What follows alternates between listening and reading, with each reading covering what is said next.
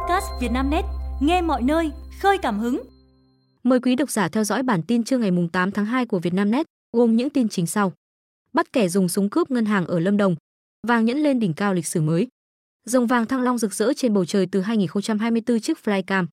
Quán phở Hà Nội thừa nhận sai lầm khi nhắn tin mắng thực khách té tát.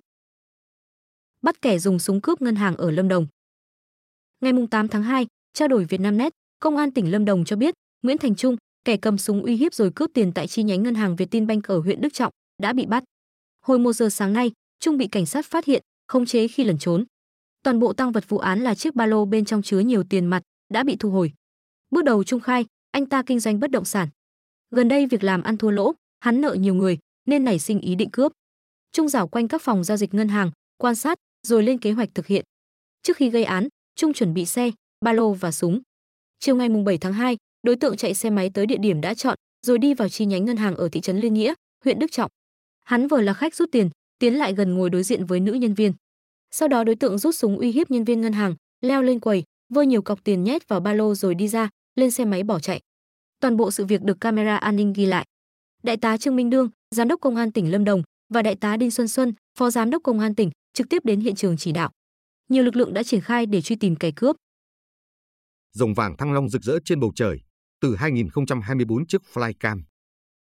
Đường Văn Cao, khu vực giáp phố Nguyễn Đình Thi bên Hồ Tây, tối mùng 7 tháng 2, xuất hiện hơn 2.000 chiếc flycam chuẩn bị cho buổi tổng duyệt trình diễn ánh sáng đêm 30 Tết. 21 giờ 30 phút, khoảng 2024 chiếc máy bay không người lái được bay lên bầu trời, vẽ nên nhiều bức tranh sắc màu. Sự kiện với tên gọi Lễ hội ánh sáng nghệ thuật Hà Nội, rực rỡ thăng long, là màn trình diễn flycam với số lượng nhiều kỷ lục từ trước đến nay.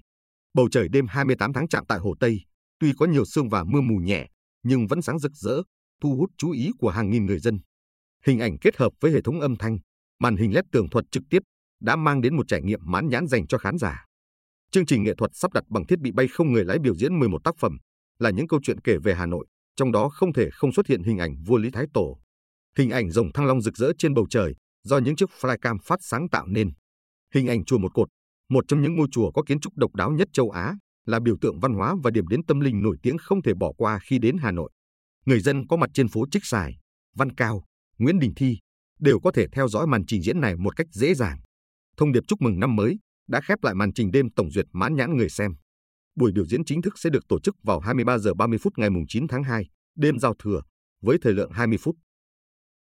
Quán phở Hà Nội thừa nhận sai lầm khi nhắn tin mắng thực khách té tát. Đại diện quán phở bò sốt vang ở Thể Giao, Hai Bà Trưng, Hà Nội xác nhận quán đã gửi lời xin lỗi tới thực khách năng lượng sau vụ việc chị L có trải nghiệm không tốt tại quán vào ngày 21 tháng 1. Ngày 21 tháng 1, chị L cùng ba người bạn tới quán ăn phở. Chị bước vào quán trước, gọi một bát phở Thái Lan. Người bán phở đồng ý. Tuy nhiên, khi ba thành viên khác trong nhóm chị L vào quán và đều gọi phở tái chín, người bán phở muốn chị L đổi món. Chị không đồng ý đổi và quán cũng chỉ làm ba bát phở tái chín. Sự việc khiến chị L không hài lòng nên có chia sẻ trải nghiệm này trên Facebook cá nhân để thông tin tới bạn bè, người quen.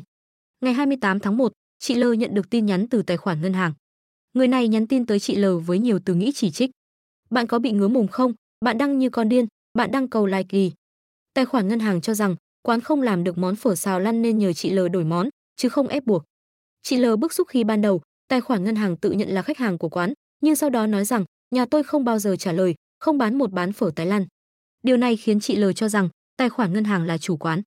Chị đăng tải toàn bộ cuộc trò chuyện của cả hai lên nhiều hội nhóm mạng xã hội, khiến câu chuyện về cách cư xử giữa nhân viên quán và khách hàng trở thành chủ đề được cộng đồng mạng bàn tán sôi nổi.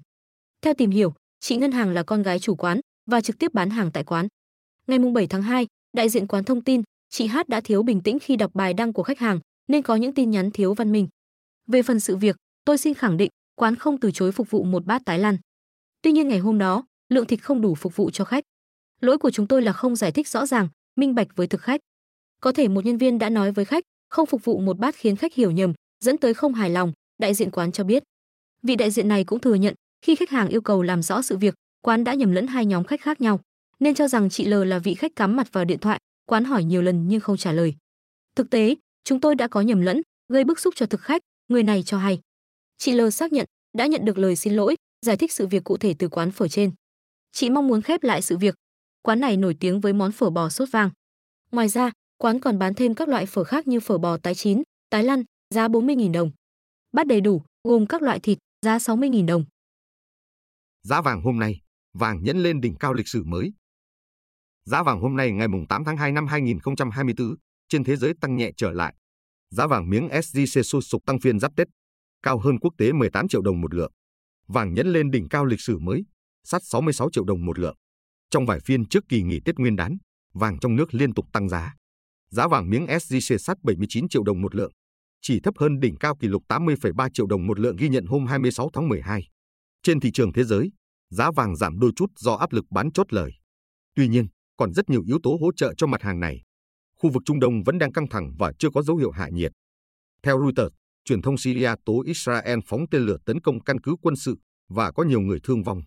Mỹ vẫn đang tăng cường các cuộc tấn công trả đũa vào phiến quân Houthi. Giới đầu tư vẫn chờ một lệnh ngừng bắn trong cuộc chiến Israel-Hamas. Các nhà đầu tư đang chờ xem các động thái tiếp theo của Cục Dự trữ Liên bang Mỹ, Fed, về chính sách tiền tệ.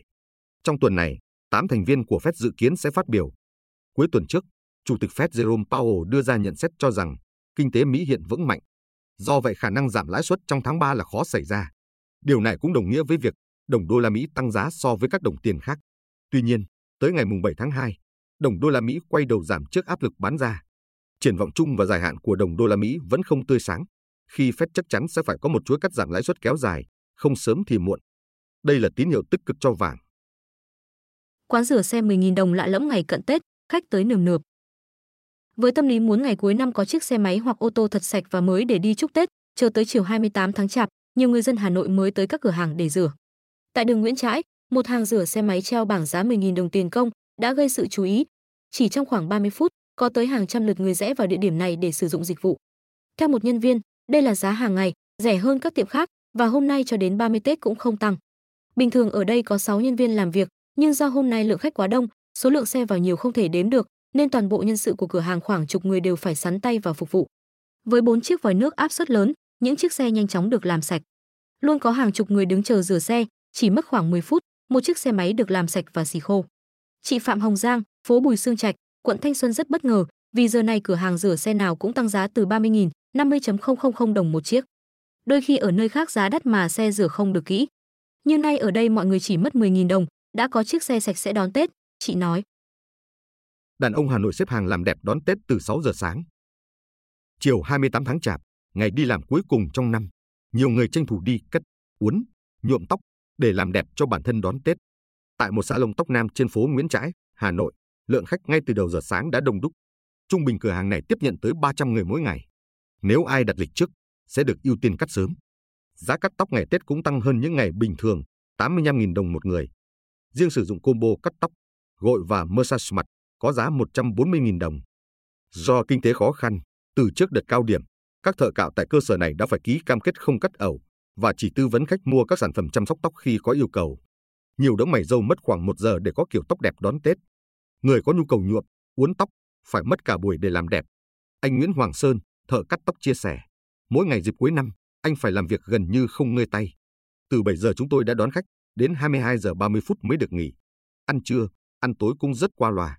Trung bình mỗi ngày, tùy tay nghề mà mỗi thợ chúng tôi có thu nhập hơn một triệu đồng, anh Sơn tiết lộ. Một cửa hàng trên phố Thái Thịnh cũng ghi nhận số lượng người đến cắt đông đúc. Nhân viên bảo vệ liên tục sắp xếp xe máy cho khách có nhu cầu làm đẹp đón Tết. Anh Đào Duy Lý, chủ quán cho biết, năm nay không vỡ trận như năm ngoái, nhưng cũng ở mức đông. Cao điểm nhất, có ngày tiệc phục vụ tới hơn 300 khách. Chợ nhà giàu Hà Nội đông kín, khách Tây thích thú ngắm gà ngậm hoa hồng ngày Tết. Những ngày cận Tết Nguyên đán Giáp Thìn, chợ Hàng Bè, Hoàn Kiếm, Hà Nội hay còn được gọi là chợ nhà giàu, không chỉ thu hút người dân tới sắm Tết mà còn khiến du khách tò mò tìm tới trải nghiệm. Một số công ty du lịch đưa chợ Hàng Bè vào danh sách các điểm đến trong tour du lịch phố cổ dịp cận Tết.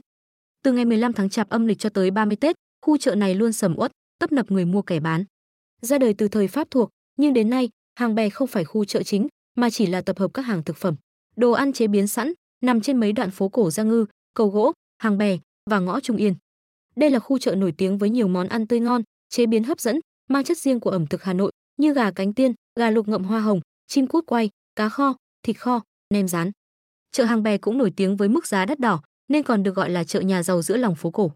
Đến tham quan, du lịch Hà Nội những ngày giáp Tết Nguyên đán, ngoài ghé hàng mã, hàng lược, chợ hoa Quảng An, Quảng Bá, làng đào Nhật Tân. Nhiều du khách cũng tìm tới trải nghiệm khu chợ nhà giàu nước tiếng thủ đô. Du khách nước ngoài thích thú ngắm nhìn tiểu thương nấu xôi, rán nem thơm phức. và đặc biệt chú ý đến những con gà da vàng ươm, óng ả, ngậm hoa hồng đỏ, tạo hình bắt mắt. Họ cũng hào hứng lắng nghe hướng dẫn viên giới thiệu về chợ truyền thống, ngày Tết của Việt Nam. Nạn nhân nặng nhất vụ cháy trung cư mini, Tết thiếu đào quất, nhưng còn hy vọng. Thiếu tá Nguyễn Văn Trương, 38 tuổi, công tác tại Lữ đoàn 21, Bộ Tư lệnh Biên phòng, là người bị thương nặng nhất tại vụ cháy trung cư mini, ngõ 29 Khương Hạ, Thanh Xuân, Hà Nội, vào tháng 9 năm 2023. Vụ cháy đi qua gần nửa năm, căn nhà hạnh phúc của gia đình anh Trương không còn. Trải qua nỗi mất mát quá lớn, thiếu tá Trương vẫn đang từng ngày cố gắng vượt qua nỗi đau, nỗ lực trở lại cuộc sống bình thường. Khi về nhà, con tôi như một đứa trẻ sau hai tháng cấp cứu tích cực, phục hồi chức năng tại Bệnh viện Bạch Mai, Hà Nội. Anh Trương được bố mẹ đón về thôn Long Châu, xã Tiên Dược, Sóc Sơn, để tiện chăm sóc, tiếp tục thăm khám và phục hồi chức năng. Ông Nguyễn Văn Chức, bố của anh Trương, phấn khởi khoe tờ giấy luyện chữ mà con trai tập từ ngày ra viện. Những con chữ còn ngả nghiêng, siêu vẹo, nhưng đủ để người đọc hiểu được. Như thế này là tiến bộ lắm đấy, chứ những ngày đầu mới ra viện, tay Trương run, các nét chữ nghịch ngoạc, không theo hàng theo lối, thậm chí còn không luận được nghĩa. Khi về nhà, con tôi như một đứa trẻ, lúc nhớ, lúc quên.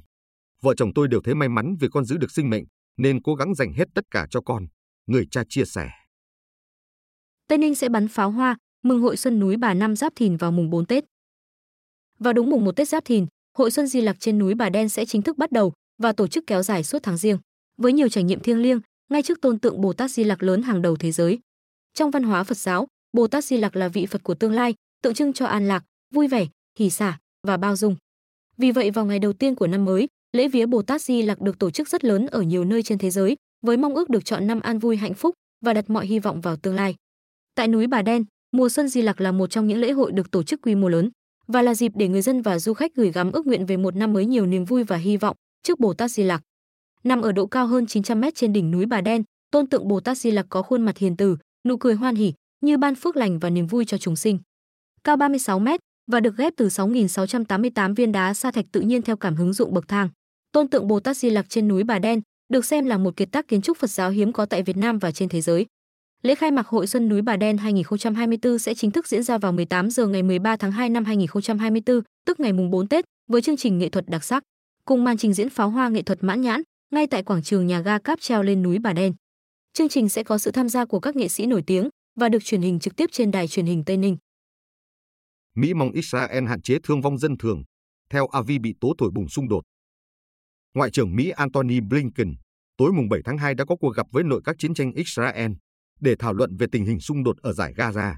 Theo thời báo Israel, ông Blinken trong các cuộc hội đàm với giới lãnh đạo Israel đã nhấn mạnh sự cấp thiết của việc tối đa hóa bảo vệ nhân đạo nhằm giảm bớt đau khổ cho người dân giải Gaza. Hầu hết người dân tại đó đều mất đi người thân và mỗi ngày trôi qua lại có thêm nhiều người thiệt mạng. Số liệu thương vong hàng ngày do các hoạt động quân sự của Israel gây ra cho dân thường vô tội vẫn quá cao. Ông Blinken phát biểu trước cánh báo giới tại Tel Aviv. Sau khi kết thúc hội đàm với giới lãnh đạo Israel, Ngoại trưởng Mỹ sau đó lên tiếng kêu gọi chính quyền Tel Aviv nên mở lại cửa khẩu Erenam ở phía bắc Gaza để dòng hàng viện trợ nhân đạo từ Jordan có thể chảy vào khu vực này. Phía Israel phải đảm bảo việc cung cấp hàng cứu trợ cho người dân Gaza không bị cản trở bởi bất kỳ ai hay bất kỳ lý do gì, ông Blinken nhấn mạnh. Theo Avi bị tố thổi bùng xung đột.